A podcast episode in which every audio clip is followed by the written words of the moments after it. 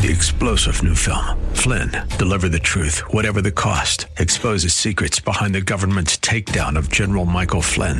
Flynn knew what the intel world had been up to. He ordered the first audit of the use of contractors. This set off alarm bells. He told the truth. He was the most dangerous person for Donald Trump to hire. They had to get rid of Flynn. Flynn, Deliver the Truth, Whatever the Cost. Available now. Watch it today. Go to Salem Now dot com. Salem Now dot com. Welcome to Caregiver S O S On Air, presented by the WellMed Charitable Foundation, a program providing help and information for our caregivers who are vital to the health and welfare of so many people in our community. You can hear Caregiver S O S On Air Sundays at six p.m. on nine thirty a.m. The Answer. And now, here are your hosts, Ron Aaron and Carol Zernial. Well, thank you very much, and welcome to Caregiver S O S On Air.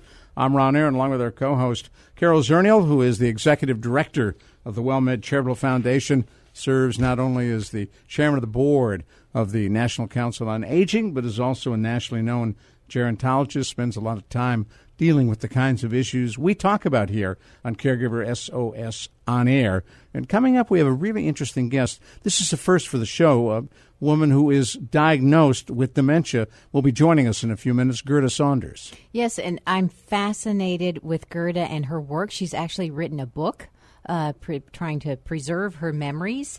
And, you know, this is what's new in Alzheimer's, is that people with the disease are becoming their own spokespersons. And partly because we're diagnosing earlier and earlier?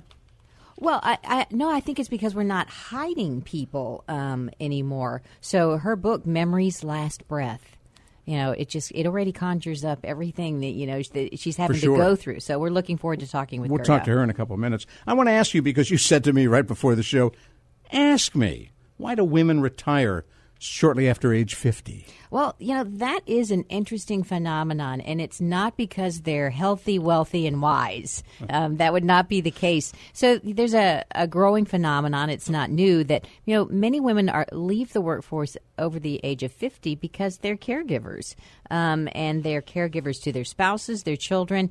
This article in Next Avenue is saying, and more frequently, their parents. I would also add their grandchildren. There are a lot of grandparents now that are getting primary responsibility for their grandchildren as well. But, you know, the bottom line is that fifty percent of women um, don't really get a choice. Their choose their choice is to be a good mother, a good daughter, or a good employee. Um, and good employee doesn't always carry the most weight. In fact, the guest we talked to last week uh, cared for her mother and then her husband who had dementia. And she mentioned on the show that she had to retire. Well, and, you know, the same thing happened to my sister. She, you know, took quit her job to take after. To, to take care of my mother, and you know she wanted to work part-time, but her skill set was such that people were very suspicious. Why are you only wanting to work part-time? Because she'd been a professional, you know, in in design and aircraft and helicopter design, um, and so what what it, working in the local bookstore just didn't seem like something that they would want to hire her to do.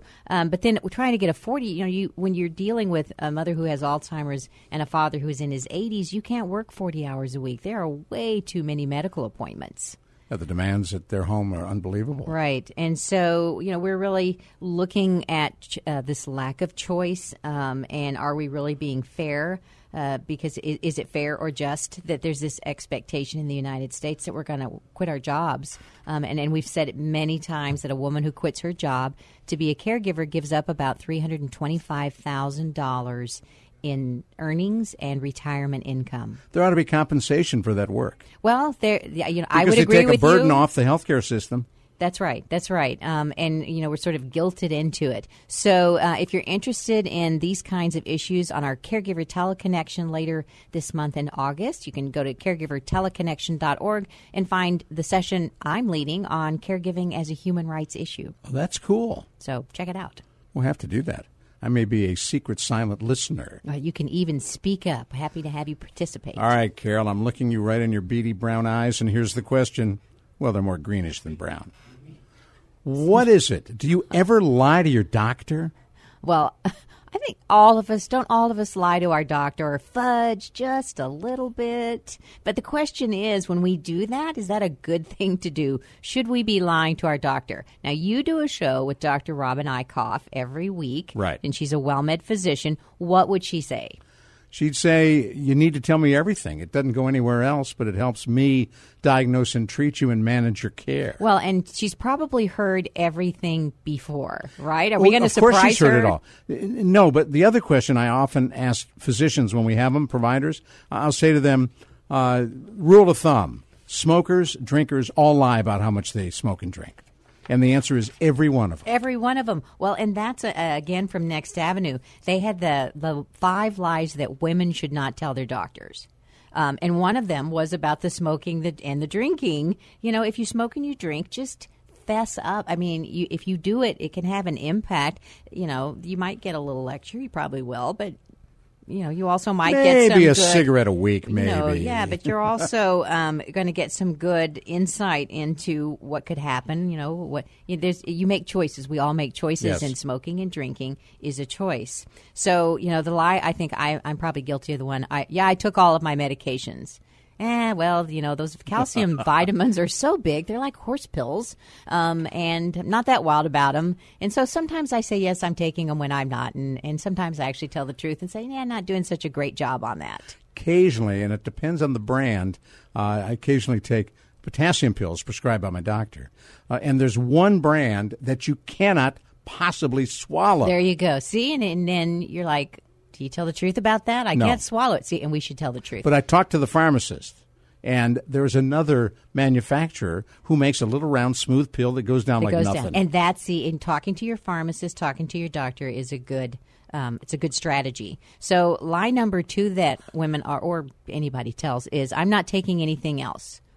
So we're not talking about the, yeah. the tea, the herbal teas that we're drinking or the health food vitamins that we picked up. Or the supplements. Or the supplements or any of that. When, you know, there is an interaction, some of those supplements, like if you're on Coumadin, you know, with you, a blood thinner and you're taking something else, it could also be a blood thinner and you could be getting your blood a little too thin um, and it can cause problems. So, you know, when you go into your doctor, you really need to, to go ahead and just say everything that you're taking, whether it's something that your best friend read online, you know, like, um, what is it? Oh, coconut, you know, coconut milk is the best thing. You know, you talk about the coconut milk. If you just joined us, you're listening to Caregiver S O S On Air. I'm Ron Aaron, along with Carol Zernial on nine thirty a.m. The Answer. Every once in a while, some fad will come along, like the coconut milk, uh, that people just jump on. That's right. And, and if they talk to their doctors about it, they might get the real skinny on it. That's right. And, and I know that Doctor Eickhoff is great when talking about all those extra things. So we said about smoking and drinking. Lie number four is everything's good in the bedroom. Um, if you don't talk about your sex life and what's going on, you know, there are S T Ds out there. There are things that can help you. Um, and so it's better just to go ahead and talk about what's not working in your sex life because your doctor does know about that. And, and she can help you. That's right. Mari knows where babies come from and all that good stuff. Exactly. Um, and uh, line number five, which all of us probably do, is I eat right and exercise regularly. All of us have great diets and exercise. See, I tend to, to be truthful about the exercise because I do get a fair amount. So the eating is probably where I'm fudging just a little, and it's not about fudge, but I do eat a fair number of French fries. I still like well, you them. You carry the McDonald's cup around with you, sitting know, right here in I the know, studio. I know. If you can see an area, this it's water. The logo. There's water because I finished the. I usually have tea, but I did have a soft drink today. So what is that's funny, where I fudge. I love the giant Whataburger cups. And uh, so I'll get a cup of water and, and carry it around, and I'll say to people, because it's almost like you feel guilty. It's just water. It's just water. It's yeah. just a cup. I like the yeah. cup. I like the cup. And I'm carrying the logo around, so they don't care what I'm drinking, right? Yeah. Well, as my husband says, you know, uh, vodka in a Starbucks mug tastes just the same. I don't want to ask how he knows that. So next question. How do we keep long-term care from taking us into bankruptcy? And the answer is we don't. Well, the answer is we don't. And our friend Richard Eisenberg has been writing about this again, um, you know, the cost of long-term care. So a sixty-five-year-old today can expect, if he's a man, to pay one hundred thirty-eight thousand dollars in long-term care costs, and a woman can expect to pay one hundred eighty-two thousand dollars. Because she so, lives longer. Because she lives longer. So are we ready to pay for that? No. You got that all saved up no. there, Ron? No, I'm not. Yeah. So, you know, there's really, we really, really have to do some work. You know, the health care issue, the acute care bill, that's what we were just dealing with. It did not pass. That was acute care. That is a cakewalk compared to long-term care, right. You know, for the number of people who are turning sixty-five every day, ten thousand, the boomers. I mean, it's huge. And so, you know, and the number one thing that can bankrupt you is it's those medical costs and the long-term care costs. Now, last week you mentioned that the World Congress on Aging that you attended, uh, there are predictions that the person and people who will live to one hundred fifty have already been born. As those numbers creep up, Uh, you sure hope they're not in a in a nursing facility, right? Who's yeah, going to care for them? That. You know, and the, and there are things that we could do. Like um, I missed an, an opportunity to enroll in long-term care because it was a choice, and I missed the deadline. And so one of the recommendations is for organizations that offer long-term care is auto-enroll people and then let them opt out, because so many of us need that long-term care coverage. And that's a nice incentive. Um, another one is to let you remove money from your four oh one k with no penalty if you're buying a long-term care policy. So that would be an incentive. Um, and then the last one is to go ahead and let that your Medicare pay for some respite, pay for some days off, pay for a, a more long-term care than it currently does. Um, and we've just got to get – we have to have new policies. Well, we can't get Congress to agree on anything. Where's that going to happen? Well, I, I think it's going to happen. It's all, you know, this Congress is about political will.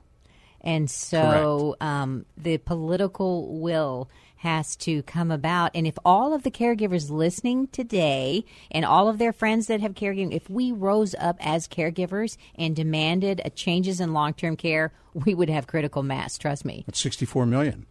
Critical mass. It's a big number. Yep. Carol Zernial, Ron Aaron, Caregiver S O S on air. In just a moment, we're going to talk with a woman already diagnosed with dementia. Gerda Saunders joins us. She's written a book about it, and we're going to talk with her right here on Caregiver S O S on air at nine thirty a.m. The Answer. By the way, podcasts of all of our programs are available, and you can find them on iTunes at no cost if you want to sign up for Caregiver S O S on air. It's hard to believe, but this all began in the year twenty ten. Has it really been that long that we've Doctor been together? Doctor Robin Eickhoff, Ron Aaron, WellMed Radio. What a terrific ride it's been. And since then, and continuing, we have talked about everything. We've talked about medical issues, we've talked about legal issues, end-of-life issues, and the list goes on. You name a disease, and we've covered it, with answers for people who have it, aimed primarily at seniors and their loved ones. Seniors and caregivers and grandchildren and on and on. So why do you like doing radio? Well, I love spending time with you, Ron. Oh, thank you. That's one of my favorite parts. Well, I appreciate it. But that. I like educating, and I like educating patients and family members. There's so many things that we can do with this outreach. So listen to WellMed Radio and get healthy. Ron Aaron, Doctor Robin Eickhoff. We come to you Sunday afternoons at five p.m. on nine thirty a.m. The Answer.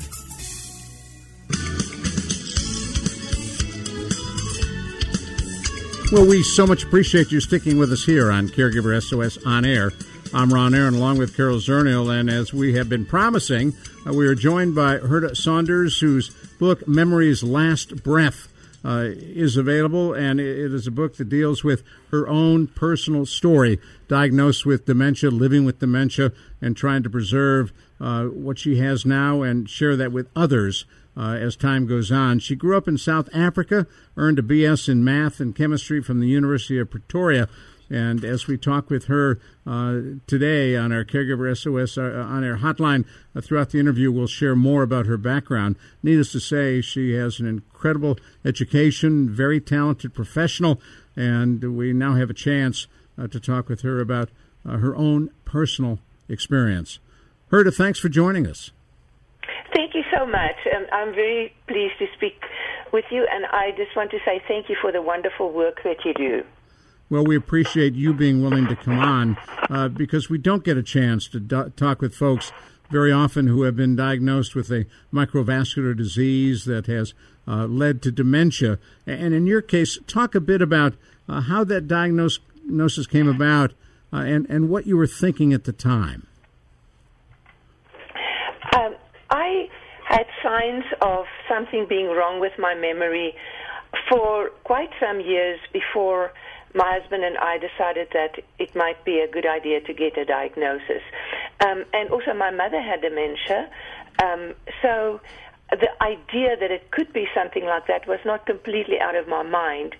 But I did wonder whether um, whether there was any point um, in having a diagnosis, because um, there are some um, memory loss um, diseases that that I think there's some medication for, although I think it seems to me that the long-term difference that it makes is not very big. And I I am just I was just afraid of getting into some cycle of medical treatment where you suddenly you're in and you can't get out.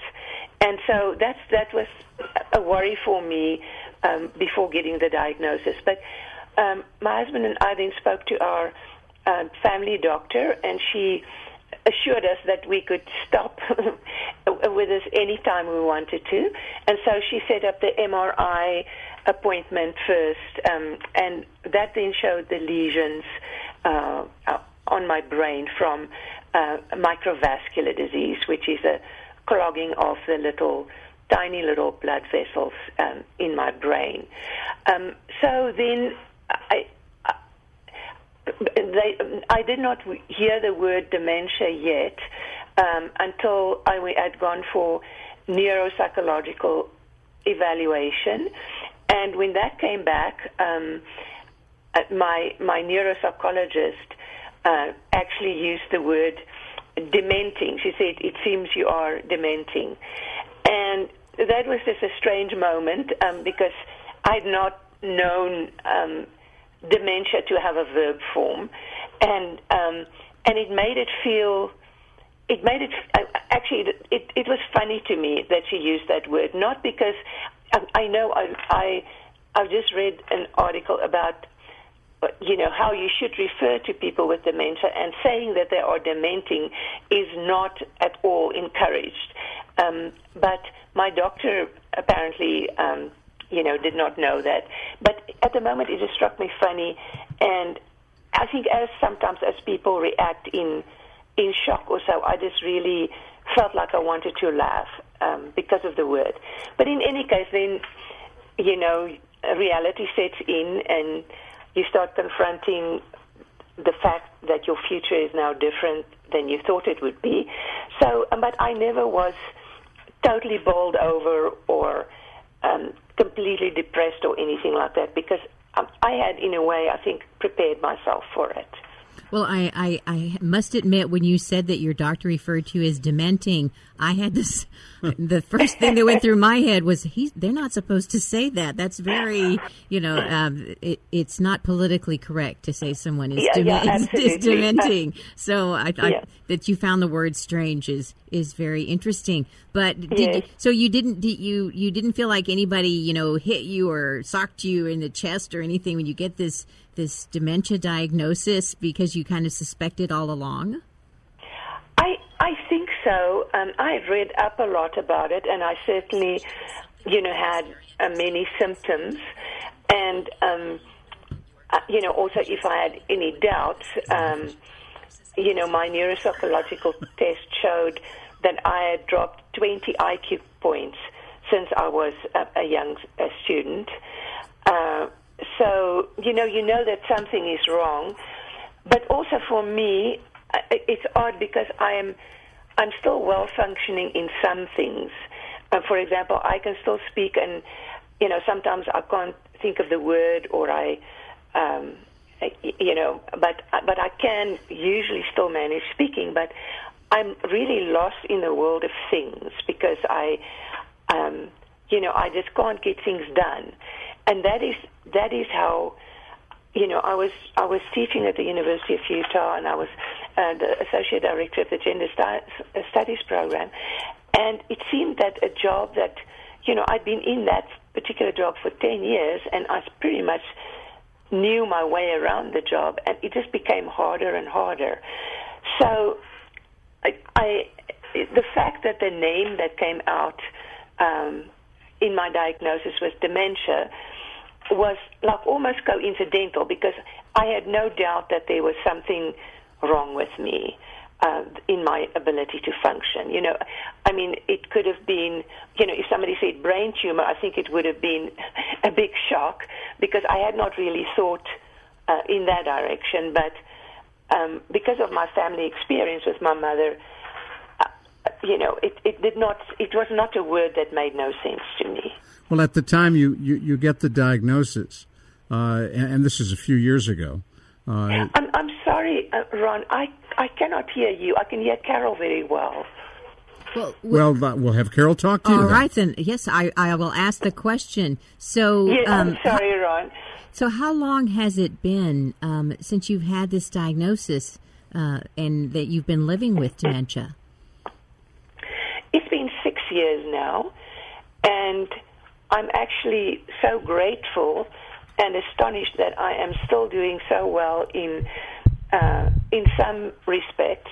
But it has been six years of um, a definitely a downward slipping um, in the things that I could do six years ago and cannot do now at all. Um, but I've I've just been I'm so. fortunate that I have a family who is incredibly supportive.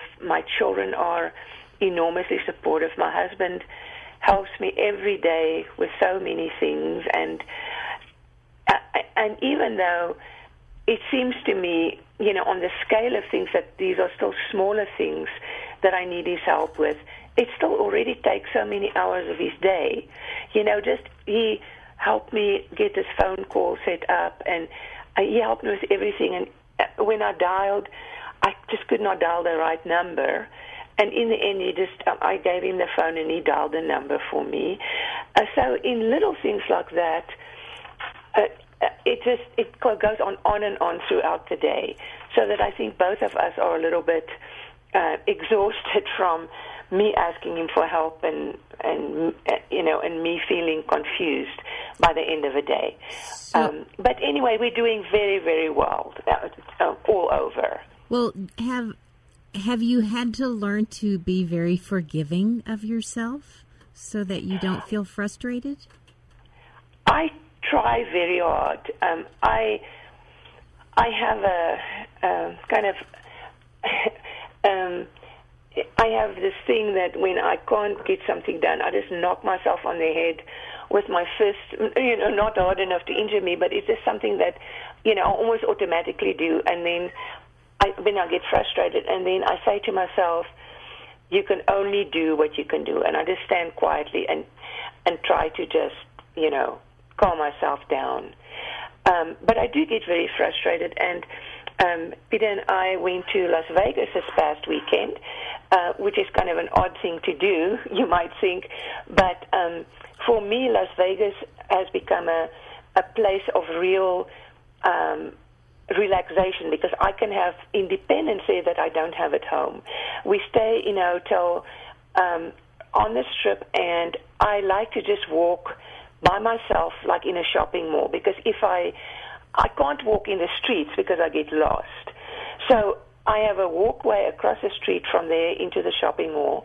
And so I can come and go from our, from our hotel room. Um, you know, Peter's taught me the route, and I practice it every time we go. And I can get there and back without without his help. So in a way, I'm, I'm, I'm getting to a story of, of my hidden stress, but I was happier and more independent, and he was getting a break. And yet that night, I had a dream that I was I was just lying somewhere in a pink dress.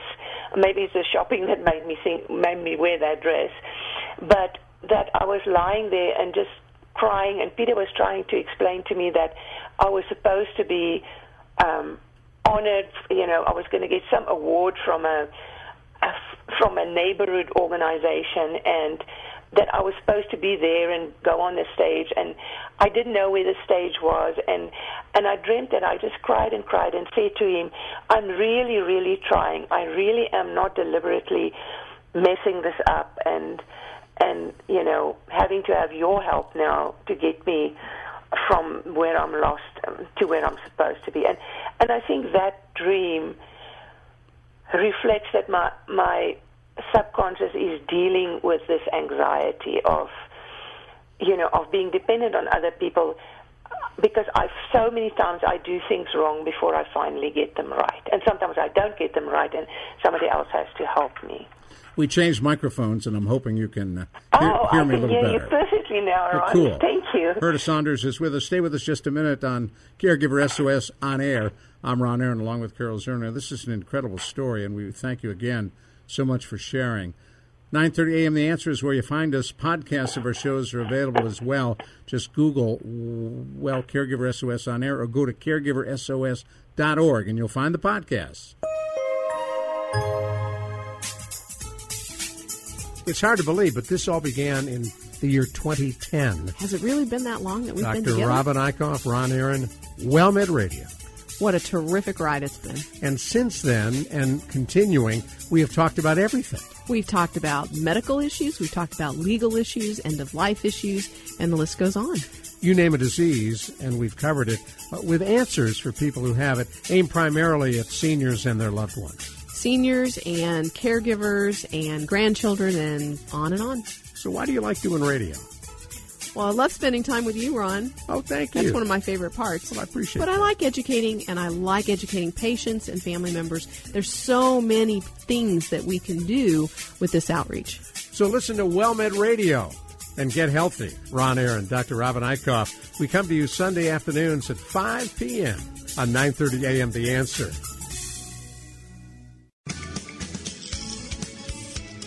This is a fascinating conversation, listening as we are to Gerda Saunders and her experience uh, with vascular dementia, diagnosed six years ago, uh, dealing with it now, and, and dealing with the challenges that it presents to she and her husband, Peter. I'm Ron Aaron, along with Carol Zernial. And Gerda, that, that was a really incredible uh, story you told us right before uh, we broke for the news, and you were talking about uh, the dream you had and, and how overwhelming that was. Uh, w- when you told your husband about it, w- what was his response?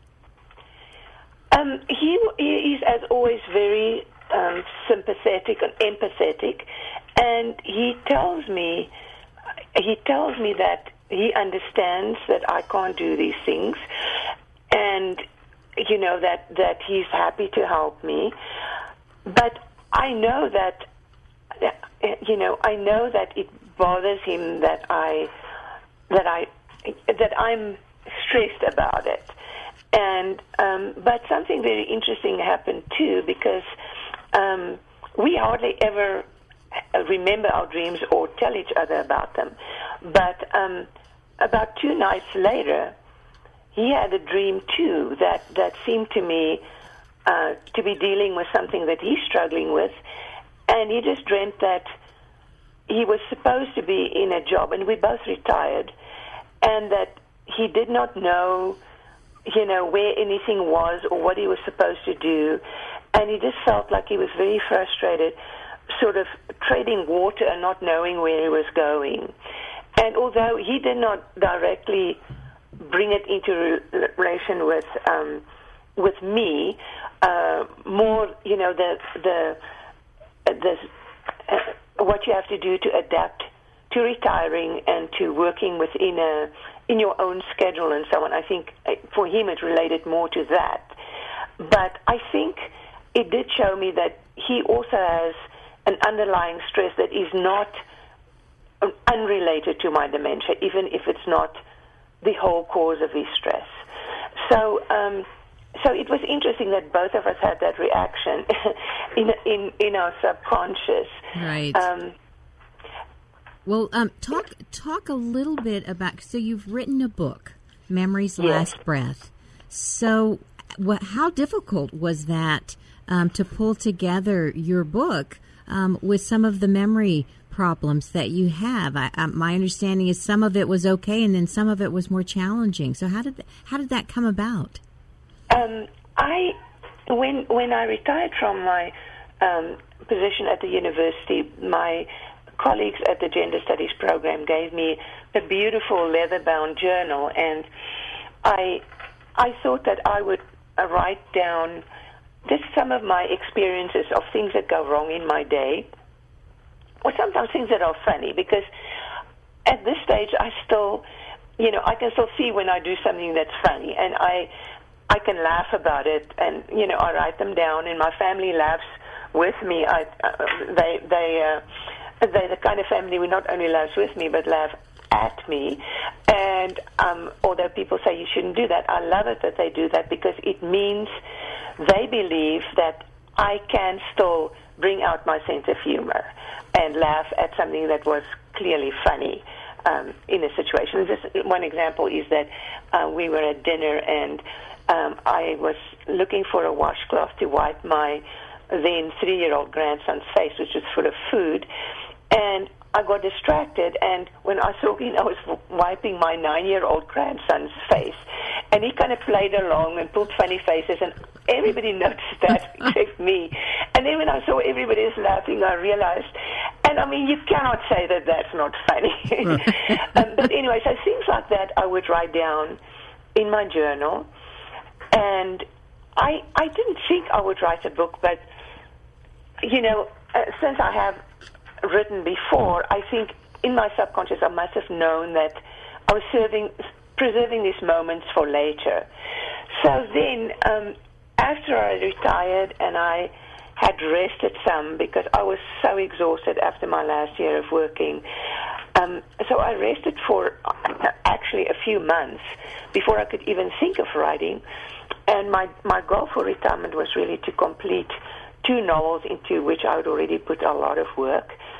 But the minute I looked at that, I realized I, I couldn't do it. It was just too big. I couldn't pull the ends together.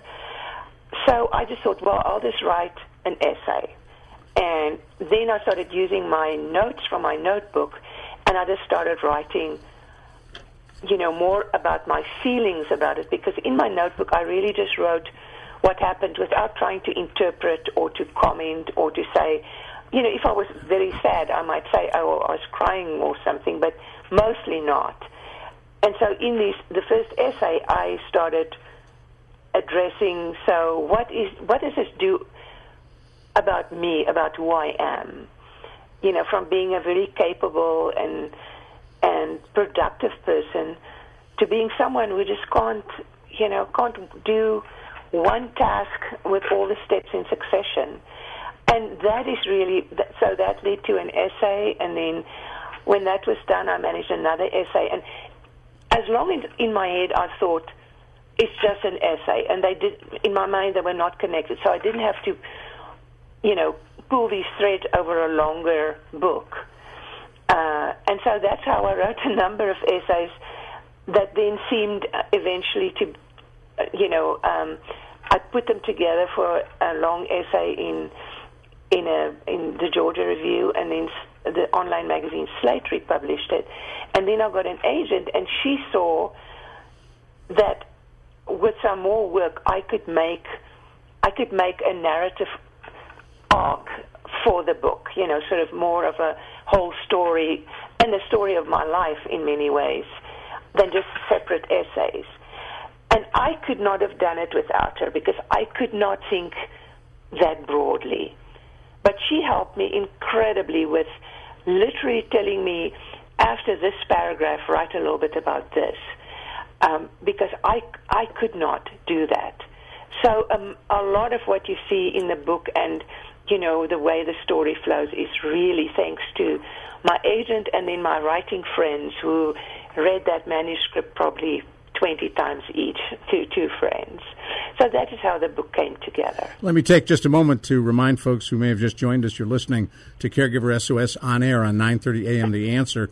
I'm Ron Aaron along with Carol Zernial, and we were talking on the Caregiver S O S on air hotline out in Utah with uh, Gerda Saunders, uh, Memory's Last Breath, uh, fabulous New York Times book review that talks about uh, how much the author of that book review enjoyed uh, reading your story.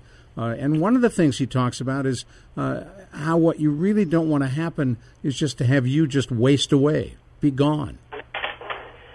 Yes, I, I don't want to, and I think most of us don't want to think about a time when we, when our minds are no longer working and our bodies are still sort of going along. And for me, life is about self-determination. And I understand that no single person in the world is self-determined. You need other people, and other people need you. But with dementia, uh, my experience in seeing other people and hearing other people's stories is that the person with dementia really becomes um, just like a bundle of dependence, in a way like a little baby, but without the charm of a little baby. Um, you know, with a baby, it's not only the charm, but it is the fact that that baby has a future. And that is why it is such a pleasure to put energy into into that helpless being's future. But when it's the reverse, for me to think that my whole family will exhaust themselves and, um, you know, suffer more of the caregiver strains than they already do, um, it is just a, an idea that does not, for me, um, it does not square for me with what I, how I look at life. And I want them to live their lives to the fullest. And no matter with how much love they will look after me, which I know they will do, I do not want to ask that of them. Um, so I, our family has spoken a lot about it, and we hope to be able to get an, a legal assisted suicide for me when the time comes. And I know, um, I think you, especially Carol, who've worked with people uh, with dementia, and I believe your mother too uh, had dementia. I I know that you, how can you say when that time has come? And so what I did is I I spoke to we, to my children and my family, and we've actually spoken about this for years. We've always, at different times in our lives, we've stopped to have a conversation about, is this, is what we're doing a worthwhile life? Is being too busy? What are we being too busy for? Is it, do we really value the things that we are working so hard for? Or do we, would we value maybe working a little bit less and enjoying more of each other?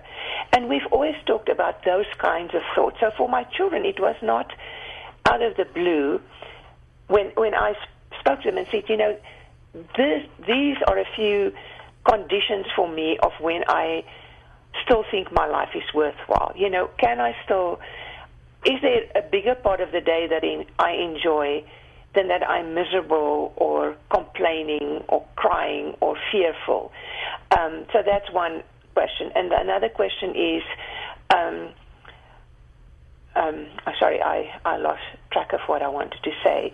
But so we we we basically drew up a list of question of, of questions for them, or I did, and um, discussed it with them, and so that they all felt that, that for themselves, they would want that for themselves. They would not want to continue living beyond a point. For example, one of my other things was, do I sleep most of the time?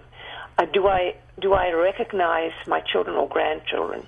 I mean, my standard for a worthwhile life, life is not all that high. I'm not thinking that it has necessarily has to be an intellectual life.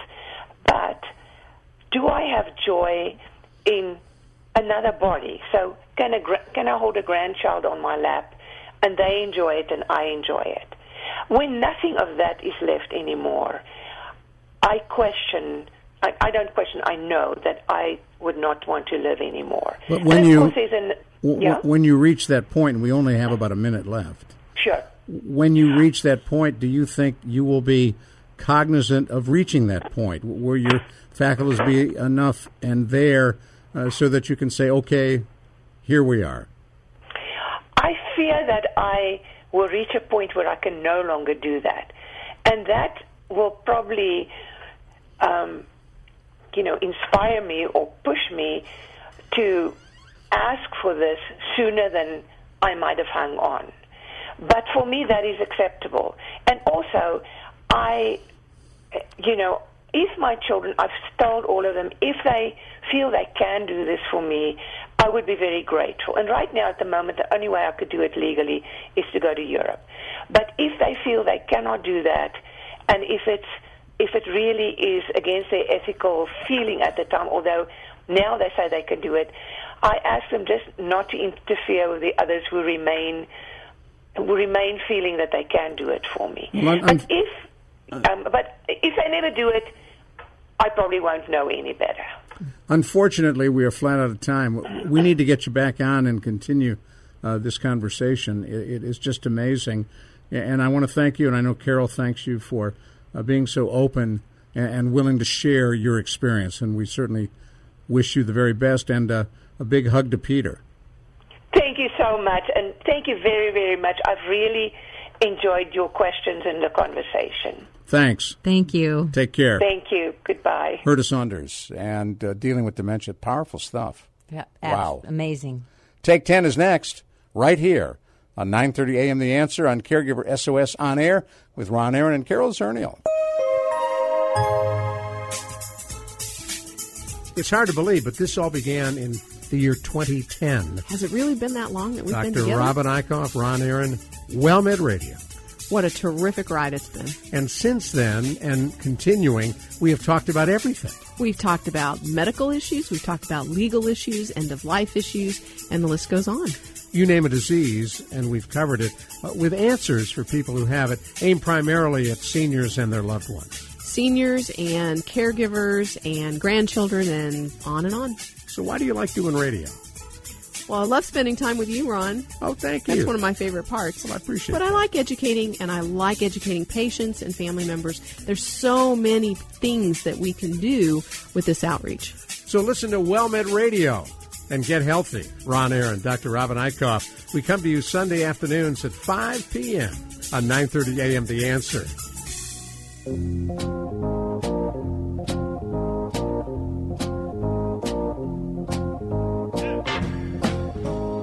It's time for Take ten. We follow each of our Caregiver S O S on-air programs with Take ten.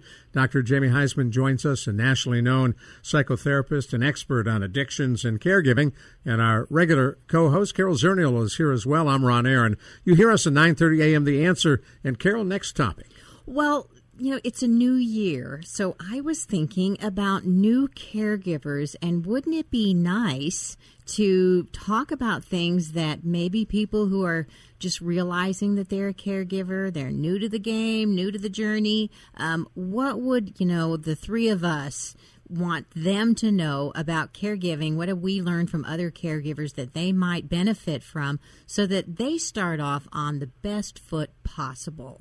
So I'm going to let Jamie go first. So, Jamie, what's the number one thing you would tell a new caregiver?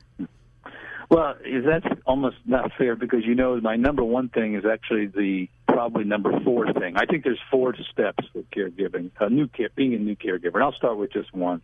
Um, you know, the most important thing is to get both feet on the ground and, and have good information and good concept. And I think a family caregiver, when they become a new caregiver, has to start with a diagnosis, a real diagnosis that if something's going on with your loved one, you know, whether it's medical or it's neurological, uh, forgetful, or things are going down the, you know, a, a, kind of a, a, a trail that you know is not right, um, you have to go get a good diagnosis. You well, have to really immediately get a doctor Uh, to see your loved one and get a second opinion if necessary. And and that sounds so obvious, and yet there are a lot of families out there that don't really want to know. They don't want to hear the bad news. Uh, they don't want to have confirmation that their worst fears are confirmed. And so there are families out there that would rather operate in yes. the dark than get that diagnosis. But you're so right. You know, you're you're you're going with one hand and maybe both eyes closed um, when you don't have a, a diagnosis. Really, because knowing your loved one's diagnoses helps you plan realistically. If you cannot start it, you can't name it and claim it from the beginning, you're going to be all over the place. You have to learn as much as you can about your family member's condition. And, and this information, um, you know, will confirm that you're not imagining things. And it'll give you, along with your primary doctor or your specialist or whomever you're seeing, it'll give you a game plan. a game plan to how to deal with this diagnosis so that you feel going into this you're not going to lose control not only over your behavior, but your loved one's behavior. And there's so many books and video classes that are available once you get this diagnosis from, from so many, you know, disease uh, foundations out there. Well, so, oh, go ahead. I was just going to let him go on to two, three, and four. I was going to say, what are two, yeah, three, and you four? You might as well, because now I'm curious. What's right. two, three, and four?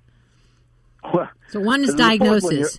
The fourth one you'll always know is going to come from me, but these are really realistic things. And then the, and the second one is this: you have to talk to your loved one. You have to be realistic and talk to your loved one about, you know, the real issues at hand, finances and healthcare wishes and things like that. A durable power of attorney um, for the finances and for healthcare, and and assist them maybe finding a geriatric care manager because they have to deal with their chronic or terminal illness and have to understand that they're emotionally probably. Uh, up up in the air and, and somewhat unstable. Uh, you have to bring in an elder law specialist to help draw up the documents. And I think that this type of planning, if you're a new caregiver, can relieve immediate anxiety and make you prepared for the future. Well, I think that, you know, that would probably be at the top of my list as well, because so many families wait too late to get those powers of attorney when someone isn't, you know, well enough or competent enough to fill out the documents. You know, it's too late. When mom or dad can't sign their name anymore, you've waited too long. You missed the window. And so, you know, and the, the sooner you can have that discussion, maybe have a family meeting. I think if you're going to spend any money, you know, spend it up front. Just like you said, Jamie, I would hire that elder law attorney to drop all the documents and, and, and be that impartial third party to, you know, with the family to say this is what's going to happen legally. And I would hire that geriatric care manager just to say, okay, I've got a diagnosis. I've got these documents. I need a roadmap. You know, what what help me what plan do? the next few steps or the beginning, middle, and what we think is the end, and just kind of lay things out. I think that's money well spent.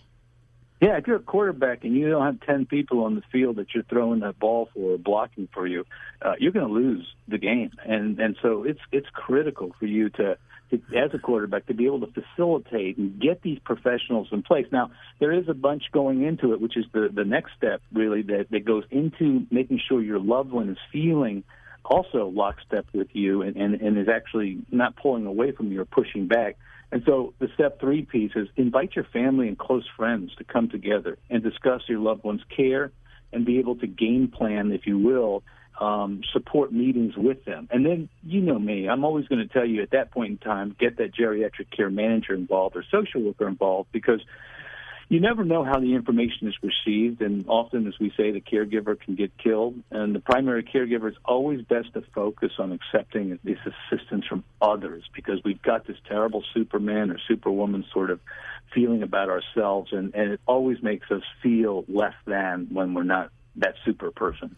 And that's really important. That's something that I have learned from you about not being the messenger, or, you know, just like, you know, we can tell our kids, hey, go to bed at eight o'clock, and they're like, whatever. Yeah, it doesn't work. It doesn't work. I but, guarantee but that. But the babysitters comes in and says, go to bed at eight o'clock. They're like, oh, I better go to bed. I mean, they'll listen to someone else, but they won't listen to you, baby sister, um, about what's going on. You've been at our house lately. That's exactly right. So, yeah, yeah so, you're dealing with children. Yeah, it's not different. Well, yeah, and you know, and, and it's it, no different. And people who think they're adults are even worse to deal with. Yeah. So it, you know, that that impartial, that third party, um, is really, really important. So I think those are, are great steps. Do not go it alone. I am telling you, over the last, you know, you and I probably together have, I hate to say this, and I, I love to say, I'm grateful, at least fifty, sixty years of work in this field, and we have seen it. We have seen it so often. Don't go it alone. There are some wonderful resources out there. You, again, you can go to psychology today dot com, put your zip code in, and look for somebody skilled in geriatric care.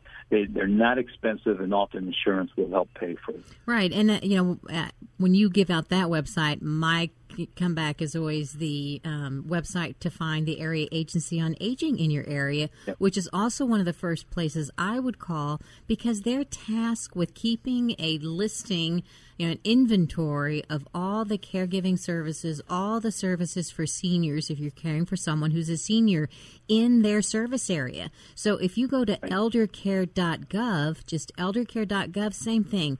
Put in your zip code, and you will get your local area agency on aging. Everyone has one, whether you know it or not, and they can they can tell you this is what we have, this is what we don't have, and at least you know. And there's no cost. And and there's no cost for that phone call and to get that information, and there may even be no cost for some of the services. You never know. You're listening to Take ten on Caregiver S O S On Air on nine thirty a.m. The Answer. Ron Aaron along with Doctor Jamie Heisman and Carol Zernial. Jamie, you're up. Well, I'd like to tell you now we've finally gotten to my step four. And you know what it's going to be. Take your oxygen first. I mean, finding support for yourself. I would say that first, but to be perfectly blunt with you, I think all those critical, logistical, reality-based interventions need to happen if you're a new caregiver. But by all means, this is not in any order of importance because I believe that taking advantage of community resources such as support groups um, and, and moving yourself connected to, to other people and taking care of your own mind, your own body, your own soul, having your own therapist, making sure you're seeing your own primary care doctor to look at issues because caregiving can be medically challenging, and it, we know it's psychologically challenging. So make sure you put something in what I call the spiritual or psychological bank so that when these kind of things pop up, and you know Murphy's Law with caregiving, it's always going to pop up, you have somewhere to go, which is really your, your own mental health.